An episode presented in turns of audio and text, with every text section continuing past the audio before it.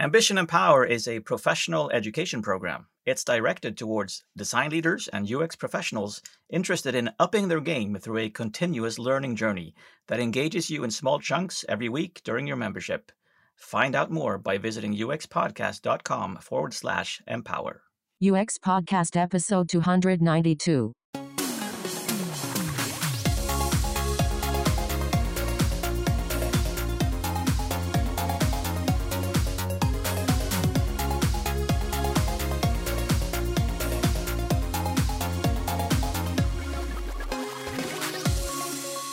You're listening to UX Podcast, coming to you from Stockholm, Sweden.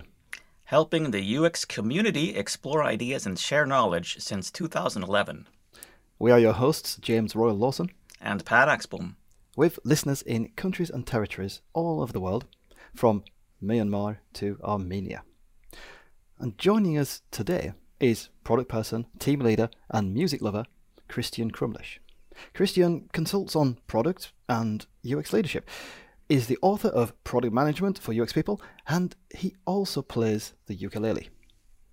And Christian is also one of the new track leaders on Ambition Empower, running the track aptly named after his book, Product Management for UX People, where you get the opportunity to learn more about applying the product mindset. And I guess, Per, then we need to know a little more about what product is and the product mindset.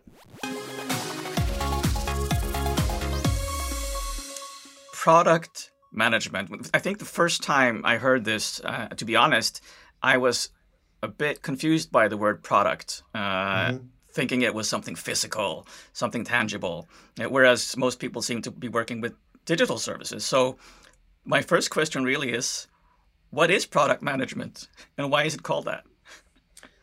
Yeah, I, I, I had that experience too when I first heard it. Uh, I was at Yahoo, and and the user experience design team that I was part of was itself inside a product organization, and I was like, well, what's that? You know, and why are there these product managers who seem to be in charge of everything? And you know, why does every every designer's org chart terminate in a product person if you go up high enough? Um, and why is it called product? I mean, at Yahoo, actually, they had had a, a role called producer very, very early on, back when there was so, sort of a media metaphor on the internet as well, you know, that making web pages or creating content for the web was like being a producer of a show or something.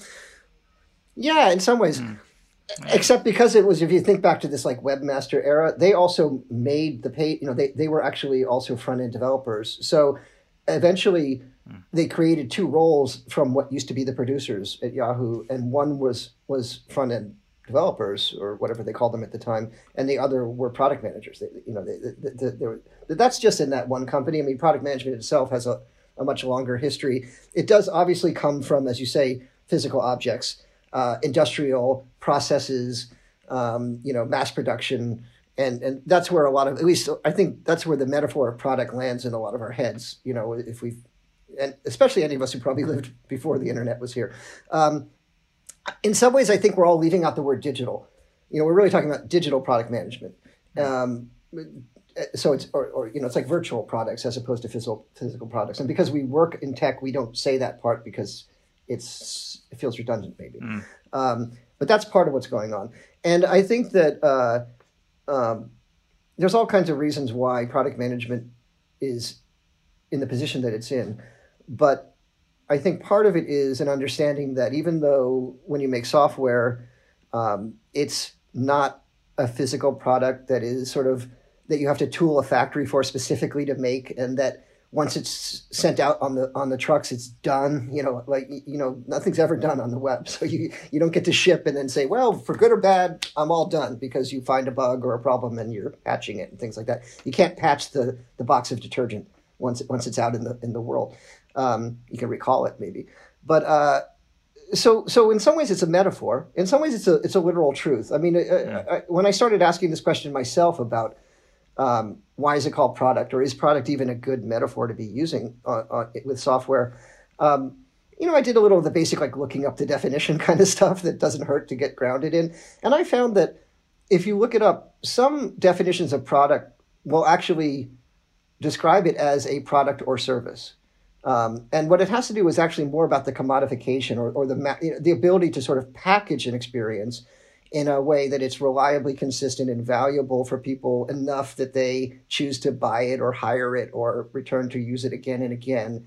Um, and so valuable that that that that engagement with a customer or an adoptee is sufficient to keep the enterprise going. You know, and so the product managers sort of think of that whole uh, sort of lens around what we're making in terms of as opposed to say making art with the internet or making fun sites because it's just your passion or your hobby um, if you're doing it for a living then a, a, certain commercial mindset or an understanding about how you have to meet the needs of your audience if you want to stay in business it, sort of, i think that's what product management is kind of rooted in mm. i noticed you, you mentioned a few times there or you use the phrase product mm-hmm. um, does what do we mean when we say just product are we, are we referring to product management, or is there something else going on there? Yeah, no, that's a, that's that's also an interesting question. I, I, think I do try to speak to that a little bit in my book. I think I'll tell you first how I learned to say product, and then I'll kind of deconstruct it a little bit. So I learned that it sounded cooler to say product than to say product management. You know, they just if you just start talking about product, and it may be just because when you clip and abbreviate things, it's a shorthand and it, it's kind of insider knowledge, and so that's probably a little bit where it comes from. Um, and you'll see that people and, and i think it's some discomfort with the management part of it uh, of the name because it's quite misleading right? Because it's not a people manager job. Uh, it, you, you could be called it wouldn't be as you probably wouldn't be paid as well but you, be, you could be called a product coordinator and, and, and it would be the same meaning really you know mm. of manager. So i think sometimes people allied the manager part because it, it, it's not the interesting part of the name for them. Um, i think it's also because you sometimes have product organizations product orgs that have product managers in them, but also have UX designers or data analysts or you know customer success people. It could be all kinds of different entity, you know, sort of specialties in a product org. So now you're starting to say the word product not just to talk about the product managers, but again, this kind of overarching metaphor that you're imposing on the whole situation. Okay, so like yeah, because that will then give birth to the phrase oh, "I work with product." Right. Or I'm a product guy, although that's a kind of gendered way, but a product person is something that people try to say more now. Right. Um, or I do product, or, you know, like, like, um, like, uh, you know, what do you do? Product for the state of California. Like, like it, it just, it, it's mm. a shorthand, I guess, really. Wow, that's really interesting. So, so then really the challenge uh, for me to understand is why are so many people who are UX designers and calling them that, themselves that, and why are they moving so much into this area that we call product? Right. I think it's, um, I'd say my experience and my observations about the larger trends um, are that it's an external thing. That I don't think you have a sort of an internally UX theoretical kind of or UX trend sort of uh, movement to redefine things as being about product or to shift to a product frame or to um, I think that it's more that product management and, and the product role, you know, ent- entered the stage from a different area and has predominated in, in a lot of the, the especially the, the businessy end of the internet. Um, and so I think it's more that UX people are contending with um, a world where they're are they're in a product they're being put in a product context whether they want to be or not. Mm. Um, and, and and what I find actually when I speak to folks and get questions from you know the audience and things like that, it's it's a little traumatic. There's pain out there. People are feeling uh, you know upstaged or sidelined or put in a box. You know, or it's the old design thing of like come in at the end and make it pretty or do the UX when we're when we figured it out already. Um, yeah, I was just talking to to uh, Bern Irizarry today, and she was saying that uh, it reminds her of when IA people started to feel uncomfortable about UX, uh, usurping and doing maybe perhaps a watered down version of their craft and mixing it with other things.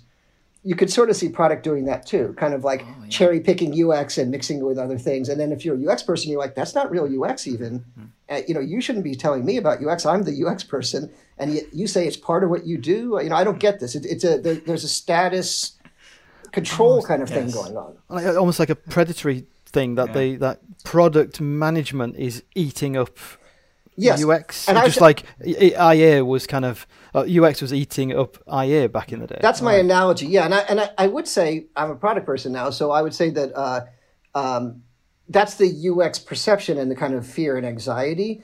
I don't think that product came in to try to like eat UX's lunch or something like that. I think it's just off on its own track, and it likes UX. It thinks it knows UX, but it doesn't know it as well as it thinks it does. You know that kind of thing.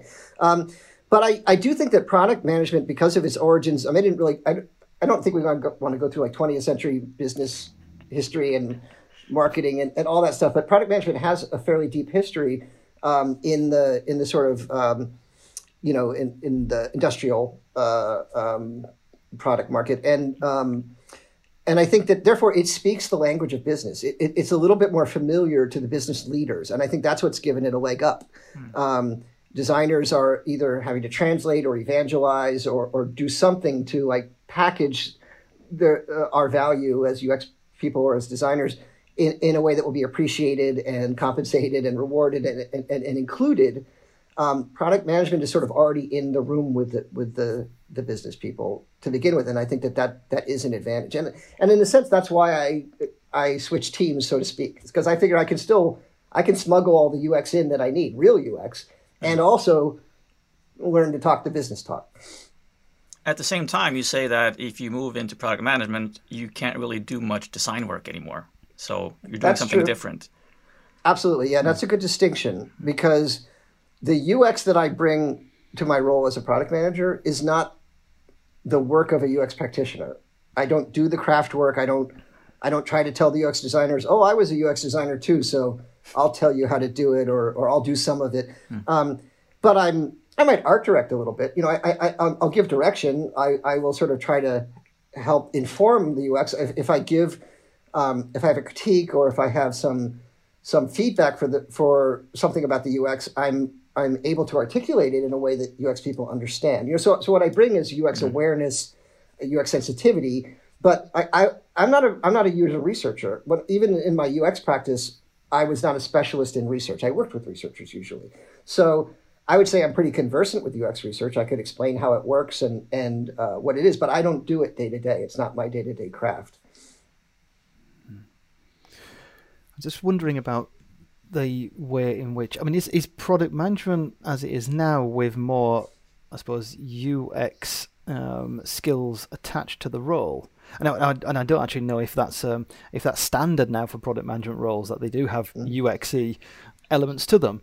Um, but I'm just wondering whether are we are we just changing the um, the old problem a little bit, where you know no one understands us. You know the UX silo and or the IA silo, whatever it is we've been in over the years as designers, that we're we're kind of screaming upwards um, of what the correct solution is or possible solutions are, and it, they're not getting implemented, not getting accepted. So, is this is this a new age where upwards actually does understand UX now enough for us to make a better difference, or we just mixed the whole thing around and end up with the same place? I think it's potentially a bridge. I mean, I, I think that I, I, I don't think I'm keeping it all that secret that I think UX people can make good product managers when they want to do that and when they're willing to learn some things that are not UX that, that are important for being a product manager.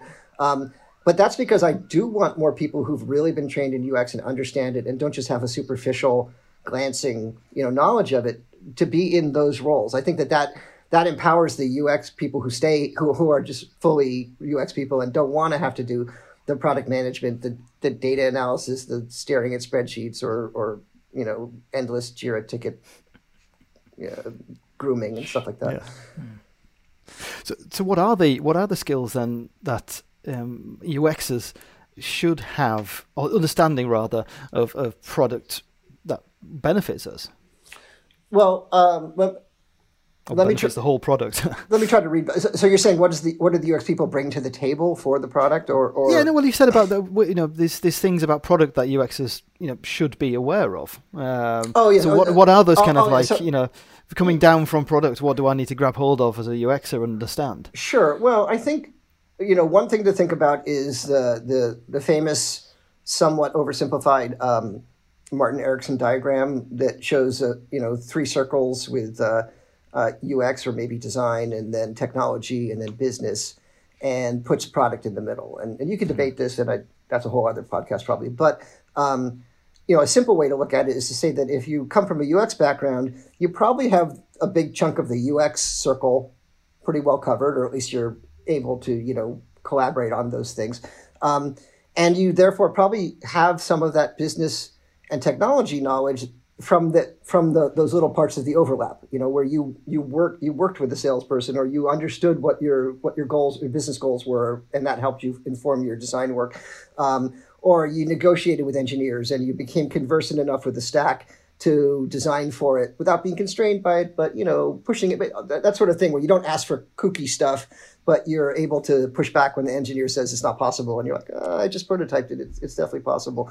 Um, so uh, so it's really more about those two wings um, going deeper into that and further away from design. You know, mm. uh, n- not abandoning design, but going into areas that designers traditionally haven't had to know about, um, and sometimes temperamentally have not wanted to know to, to deal with. There are UX people who already have probably the full range of skills to be a product manager, just because they are fascinated by those things and they're and they're um, uh, you know learning about it through working with their adjacent colleagues or maybe working in a small enough a team or a startup where they're just there isn't a product manager, so they end up sort of becoming a product manager and picking up those additional crafts along the way. And that's partly how I got better at product management was by having to do both jobs at once, which isn't a great idea in the long run, but it did force me to learn stuff. Um, but for instance, like I had mentors who filled in gaps for me that definitely made a difference. Um, a, a, big part of it was data analysis, being you know things like understanding growth and retention, revenue models, um, uh, and being able to, you know, uh, instrument the product properly so that you can figure out whether the goals that you're shooting for are happening and, and, and so that you can analyze, say, the funnels or, or the, the user journeys th- through actually having, um, you know, uh, legitimate at scale data about what's happening.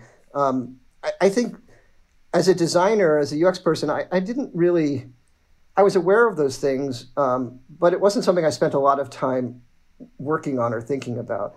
And I don't know a lot of. I mean, and, and, when I started doing data analysis as a product manager, we didn't have a lot of the tools that we that we've since developed. So like things like mixed Mixpanel and amplitude, or even Google Analytics, weren't weren't there yet, or weren't in the current form.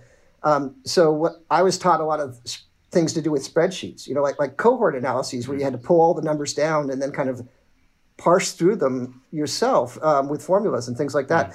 A lot of this has gotten a little bit more automated, but there's not a ton of designers who want to be in spreadsheets all day. You know that, that, that that's just you know it's just a sort of a it's a style thing if, if nothing else.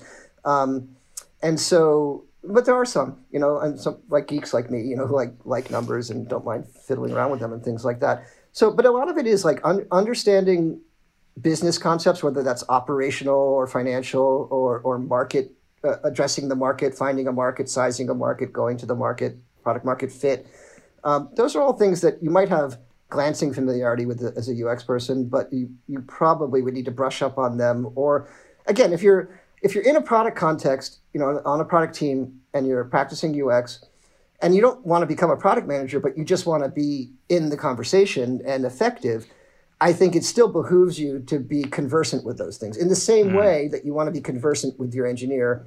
You know, you shouldn't have to write the code, but again, you, you should know kind of the ropes. You should know the the basic concepts and how to talk about them. And you, and frankly, I think um, as UX people in general, you know, we're supposed to be good at uh, empathizing with other people and learning how they think and meeting them where they already are rather than making them come to us. And I found that you can do that with your with your product colleagues as well. I think this is what I really love about your book is that you're being so honest about all the things that makes a good product manager and especially the things that might feel not something that designers would love to do for example, spreadsheets. You also mentioned the Airtable as a tool, and I, I love that also because that's not as intimidating as, as uh, Excel, I feel. Uh, so sometimes there are these techniques and tricks to get into it. And you mentioned there's lots of things that are more automated as well. But there really is this core message as well that I, I tend to agree with that in UX design, we don't get into data the way that we perhaps say that we do. we are very good at qualitative research but not getting into the hard numbers and hard facts and figures as much, which are the ones that perhaps affect the bottom line and can we can react to sooner.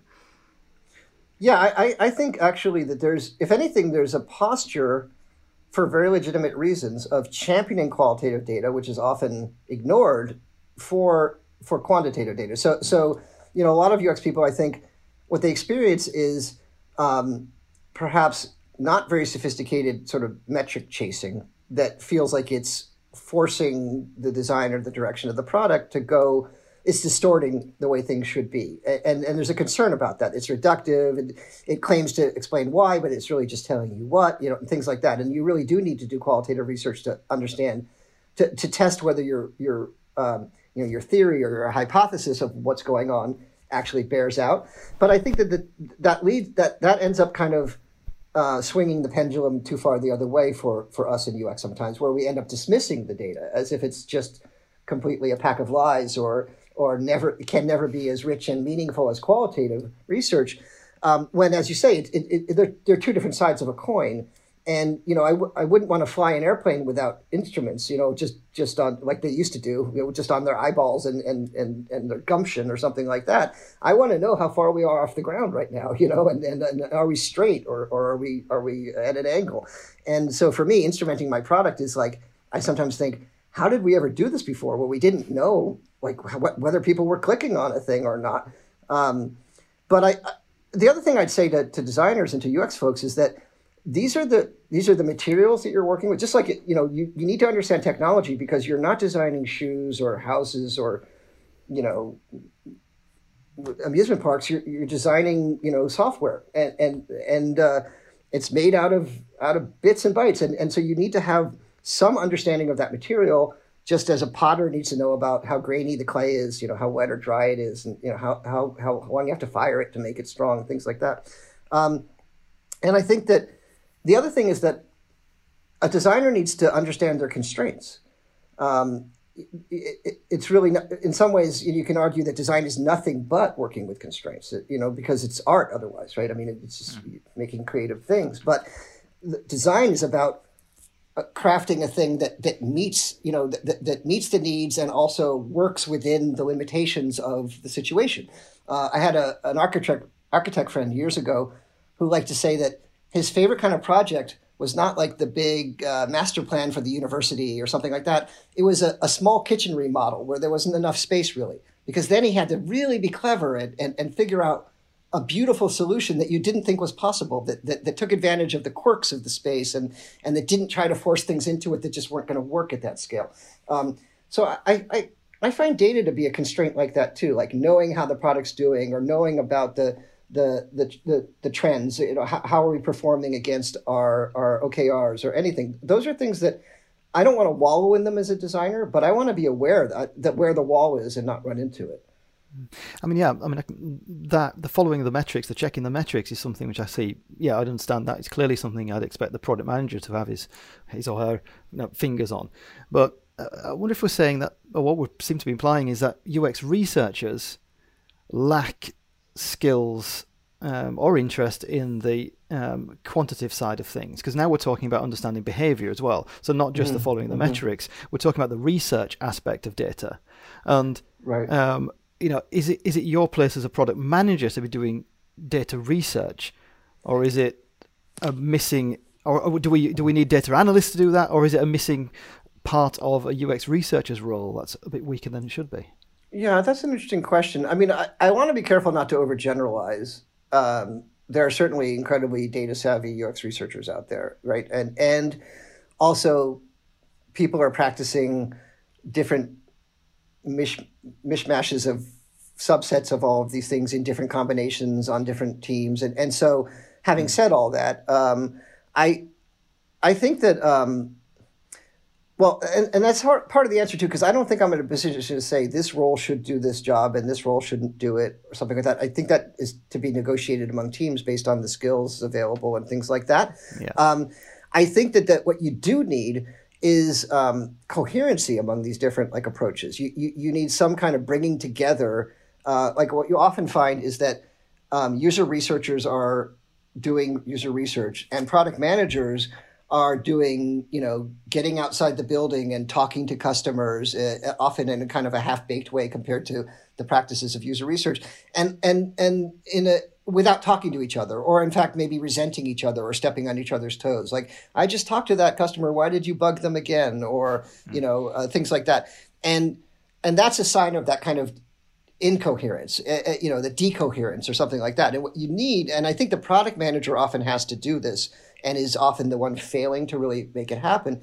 But you need to bring all these things together, get the research agendas compared with each other, figure out where can you piggyback. Should we send two surveys? No, let's send one, and I'll put my questions in yours. Or, or maybe the product manager wants to do a survey and the researcher needs to explain them that a survey is not always the right thing to do or you know th- there needs to be kind of like coming together and recognition that there's a shared interest in discovery product discovery if you want to call it that and that it partakes of all of these different modalities right um, and I do think the product role has to be a synthesizer, but I still would challenge anybody in that system to be able to be in the conversation, you know, to, to, to know enough about the person sitting next to you's world that you can help them and, and also receive their information and, and, and put it into your work. Right. Yeah. So you're, you're trying to achieve um, not just collaboration, but also a balance in the, in the team you're working with. Mm. Yeah, absolutely. And, and and and I think that I think a good team is actually coaching and teaching each other all the time. Right? So yeah. you're leveling up. You're you know, you're if you've got data people on your team and you're a little bit data shy as a designer, you know, make friends with them. Tell them like, I find this stuff really intimidating. Where should I start? and and they love it. You know, they're like they want to show you their numbers. They want to talk about it. You know, and then you might somebody might be, oh, okay, enough. I I didn't want to know that much, but you know, now you've got a conversation going. Now you've got a buddy, and and and, and that can lead to all kinds of things. Yeah, you mentioned earlier that the product manager doesn't manage people in that sense, mm-hmm. but you also say that one of the most important traits of a product manager is to love interpersonal dynamics, which is part of this, is that you are the person who perhaps can help people understand each other better, other better and work together in a better way. Yeah, I really think that's true. And, and I think that um, when I when I've been a people manager, um, I, I think that I I tend towards what they what they like to call these days service management or sometimes servant management, but an idea of not a manager as somebody who's sort of standing up on a pedestal saying we will win, you know, or something like that, but somebody more like in in the, the scrum with the with the team, noticing who needs help, coaching people, getting other people unstuck, telling people they need to talk to each other, and just basically unlocking people, you know, giving them what they need, help, making giving them enough boundaries so they don't run off the roof or something like that. But then mostly just like empowering them and letting them go. Um, but noticing when things are starting to get out of out of skew or when there is a miscommunication and intervening. Um, I think that that's uh, that's a lot of what a good product manager has to do. And it's not it's not like managing a person doing their review, deciding if they get a raise. It, it, it's none of that stuff. It's just understanding the people you're working with and what they need to, to be effective together. There's a question I did want to ask, Christian. And at one point in the book, you um, you have the line, um, let's just right, um, that the word hypothesis scares the shit out of people. now, I, I love using I love using the word hypothesis and hypothesis-based design. So I'm really curious. So why does the word hypothesis scare the shit out of people? Because it's Greek. I mean, yeah, maybe. I mean, you know, there's a lot of uh, you know ten dollar words that that it's fun to know a word like that, right? That has a specific meaning and is in your trade, and and you sound smart when you say it, you know, right? But but the people who aren't really sure what it means or what it means in this context are somewhat intimidated by it, and it really just means like your idea, you know, your the thought you had for why something is happening. It, it, it, you know, so so I'm not saying you have to use you know single syllable words and you can't say the word hypothesis, but um, it's just uh, and with, I mean, in fact, I think in the context of the book, I'm telling people like, don't be afraid of that word. You know, you, you can you can get in there and be part of the experimentation process, and you should be. Frankly, if you're doing experiments and you're not working with UX people, then I don't. That's insane. I agree about that one. So this, so his hypothesis, the, the fear of hypotheses. Do you think that's that is more designers that are a bit you know um, intimidated by it, or does it stretch out into the organizations as well? No, I would think probably for a lot of people that's a slightly academic sounding term that that might not be all that warm and and and helpful. I'm not again. I'm not against the word. I just I just think it's it's not communicating that well to a, a lot of people. Um, also, I think there's another element here, which is not about the terminology, which is that the heavy the, the model of doing a lot of experiments, especially if it's just a lot of A/B tests, is another thing that's kind of anathema to designers because it you could be as they say, polishing a local maximum. You know, you might be just like optimizing some tiny thing without realizing there's a much better thing over there. Um, and it's uh, it's sort of a matter also of, of uh, um, you know, oh, we don't need to plan or design anything. We'll just ship something and then start tweaking it and experimenting it with it, and it'll get better. And there is a little bit of truth to that, but if you go 100% that way, you basically have just gotten rid of your UX team because you don't need them. I mean, you just need some people to make screens for you, but you don't, you know, you're, you're going to let the customers vote on everything. Mm-hmm. And so that's not a very comfortable idea. I don't think that's really the way to do experimentation, but, but I think in some shops that might be what's actually happening. Yeah, yeah I know there's a, there's, there's a um, figure that goes around with, what was it, seven or eight out of 10 experiments fail. And I know a, a lot of designers feel it's kind of disheartening when you you see kind of all that work going into experiments and you know there's only maybe two of them actually show some positive impact. And you know, i think most ux designers would probably like to think their work is more successful than that most of the time. Right. And it helps if you never check then you can keep thinking that but uh, the the uh, and frankly you know an experiment that fails teaches you something for one, for one thing, it teaches you that idea is not going to work. Don't don't spend any more time on that idea, or at least not that way. Um, so I don't consider an experiment that didn't get the result to be a waste of time. I mean, if if all of them don't get a result, that's a waste of time. But if you get any wins at all, you can bank those, and and the losses you can walk away from and go back to what you were doing before. Yeah, because one of the traits you also mentioned for product managers is being courageous and making mistakes, and I feel that this is part of it. Realizing that it's okay because you are there's a potential to learn so much from it. Yeah, I think that's right. I mean, look, we all want to be great at our job, right? I mean, I, I think, and, and and and and that's admirable. We should be ambitious, try to do great things, um, and that, but that can lead to perfectionism too, and a fear of making mistakes and a fear of failure. And I think that that then leads to much less innovation. Yeah. Perfect note to end on. Thank you, Christian, for being with us. It was a pleasure. Thanks for having me. I always find this quantitative and qualitative balance, battle, um, misbalance, um, really fascinating. I mean, I know Chris said in the interview as well that you know, want to be careful not to hang out entire group, uh, and then you go, but um, having said that, um, experience says that uh, UX researchers, uh, by and large, tend to favour the qualitative side of things. Um, you know, the empirical research, the research with people, interviews with people, research, you know, usability testing with people um, directly, yeah. and and that's not, you know, that, that's not a bad thing. It's a really, really good thing because that's how we learn. And it's, it's not surprising because people, I mean, people in UX are interested in people. That's what's really attracting us to this to this yeah. profession, which means that we are be, going to be better at that part of the job because we yeah. enjoy doing. And if you do come from the, I suppose, if you've come from the the more artistic angle of UX in your you know um, mm. previous work or education. We talk about like art directors who've become UX designers, um, or then mm. we we talk about people with other backgrounds, maybe more business backgrounds, that have become UX designers, and there there is yeah. a little bit of like where you fall on the coin to it. But again, generalizing, but. Um, um, but it's it's still you need you need both of these things. And it was an excellent um, uh, I, I, do like the uh, example he gave. Uh, you wouldn't want to fly a plane without instruments. That ties into mm. when I'm teaching about analytics. That I, I, normally use a boat rather than an airplane, but I say yes, you need to know whether your boat's heading for the rocks, um, mm. and you know make sure you you've reached the right harbour.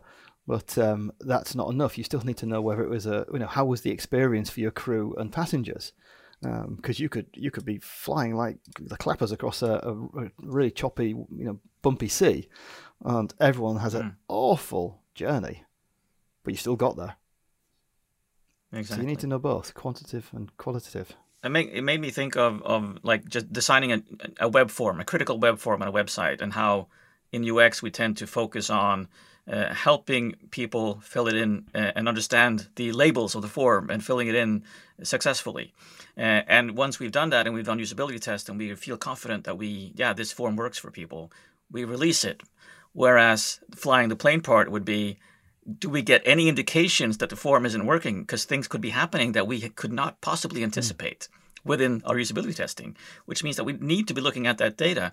But it's far and far between when I hear people uh, say that we need to put those systems in place that give us the real live uh, live data about how our our well product then is actually mm. performing. And that question about you know, whether it should be the product manager that's doing the the quantitative side of things, the data analysis, or whether it should be researchers. And yeah, I think Chris. I mean, Chris is right there. It's it's it's got to be a balanced team, and if someone is on your team doing that kind of research, then great. And maybe as a as a product manager, you you back off a little bit from that, um, and maybe you've got other things you need to report or look at. I mean, it's, it's there are new there are no hundred percent correct answers to any of these things. It's yeah. all about knowing who's around you and and um, re- what they're interested in doing, what their competencies are, uh, and uh, making sure that somebody is responsible yeah, for it. Yeah. really. But so summarize there that we understand how product management people end up doing the the numbers part, the the data part, but it's not necessarily mm. what they have to do. Um, and I, exactly. I, I think this moves us nicely onto the the thing about just the the phrases and terms and expressions that we have. We brought up in the interview about hypotheses because Christian in his book yeah. says the word hypothesis scares people, intimidates people, and mm. you know, me and you we've we've looked at this and talked about this with the, the amount of different phrases, the amount of arguing we do about phrases, titles, and what they mean, and all the rest of it, and it's a really good point about how intimidated we can be by all these you know expressions and phrases we we throw around and we have stamped on our email signatures and so on. It's daunting. It undermines your confidence. Yeah, it can help people or make people feel insecure and. Uh, they might think they might have an idea of it about what it is, and then they realize, well, I haven't gotten exactly right, and then they get this imposter syndrome, thinking, well, I'm not really doing the right thing because I'm not speaking the right language. Uh, so many things going on with, within, within what, how we are scaring ourselves. Yeah, and just we said there about the right language. I mean, just giving you know, an example of, of this podcast, hmm. over over half the people listening now don't speak probably don't speak English as a native language. Yeah, and exactly. the whole of our, well, at least from an English perspective, um, everything we have out there is in English. Um, mm. And if that isn't your native language, then it's an additional layer of intimidation that you're adding to all this. So You've got to work out what it is in your culture, your language. Exactly, and exactly what you said now, culture in your culture, because that is the whole thing with it is that language brings with it cultural references, and if you don't have those, you're not going to understand. Yeah, and if if Chris's experience, Chris, you know, Christian is, um, I mean, we didn't actually ask him. I don't know if he speaks more than one language, um, but let's just say that he performs most of his consulting work and training and so on in English. Means that the con if he gets an experience from the people he comes into contact with that these kind of phrases are intimidating, then we can be pretty sure that it's even more intimidating when English isn't your first language. Yeah, yeah. Uh, exactly. And, I, and, I, I really think that's one of the the big challenges that we we have on a, on a global level with with user experience design or product design or whatever you want to call the thing we do making digital stuff um, is is uh, sharing the understanding um, in a way that um, not prescriptive, isn't kind of like this is how you do it. You've got to still understand that you've got to allow people to absorb this into their own language and culture. Exactly. Express the thing. They might be doing the same thing, but it is expressing how they do it in different ways. Yeah. Which which brings us full circle, I think, to one of my biggest takeaways from from this interview uh, about how important again communication is and communication internally mm. and agreeing on the things you're talking about and making sure that everyone's on the same page and and empathizing with the people who you work with both your team and the other people within your organization if if you get better at that you spend more time on that then it's going to be so much easier just doing your day to day job. And also the way that you distribute tasks or, um, I suppose, specialisms. Um, mm. Looping back to what we said about if the if no one else is doing the quantitative side of, of data analysis, then yeah, someone can step up and do that. Um, yeah. What did what did Christian say there about um, you know, like what what to what to think about, questions to ask, or things to kind of make things work better? It's like you know, understanding um, what your neighbor does to kind of help them. Um, you know, we can be better at our jobs by understanding what our neighbor's doing. Um, exactly, teammates yeah. are doing. You uh, found some recommended listening, as always, James. You do a good job of this. Thank you. oh, I think I think what could be nice for everyone to listen to now is is going back to episode 192, one of our um, Kim Goodwin interviews. Um, and that 192 is one way, um, one called "Values Are the Experience." Um, and in that chat with Kim, we do talk about this about uh, understanding our organisations and the values of our organisations, mm. and how we can use that and our UX skills to change the way in which decisions are made and design design decisions are made. And this interview was conducted in collaboration with uh, Ambition Empower. Uh, and it was live in front of a studio audience, as we call it. And if you're curious about Ambition Empower and the continuous learning program that they offer, visit uxpodcast.com forward slash empower. Remember to keep moving. See you on the other side.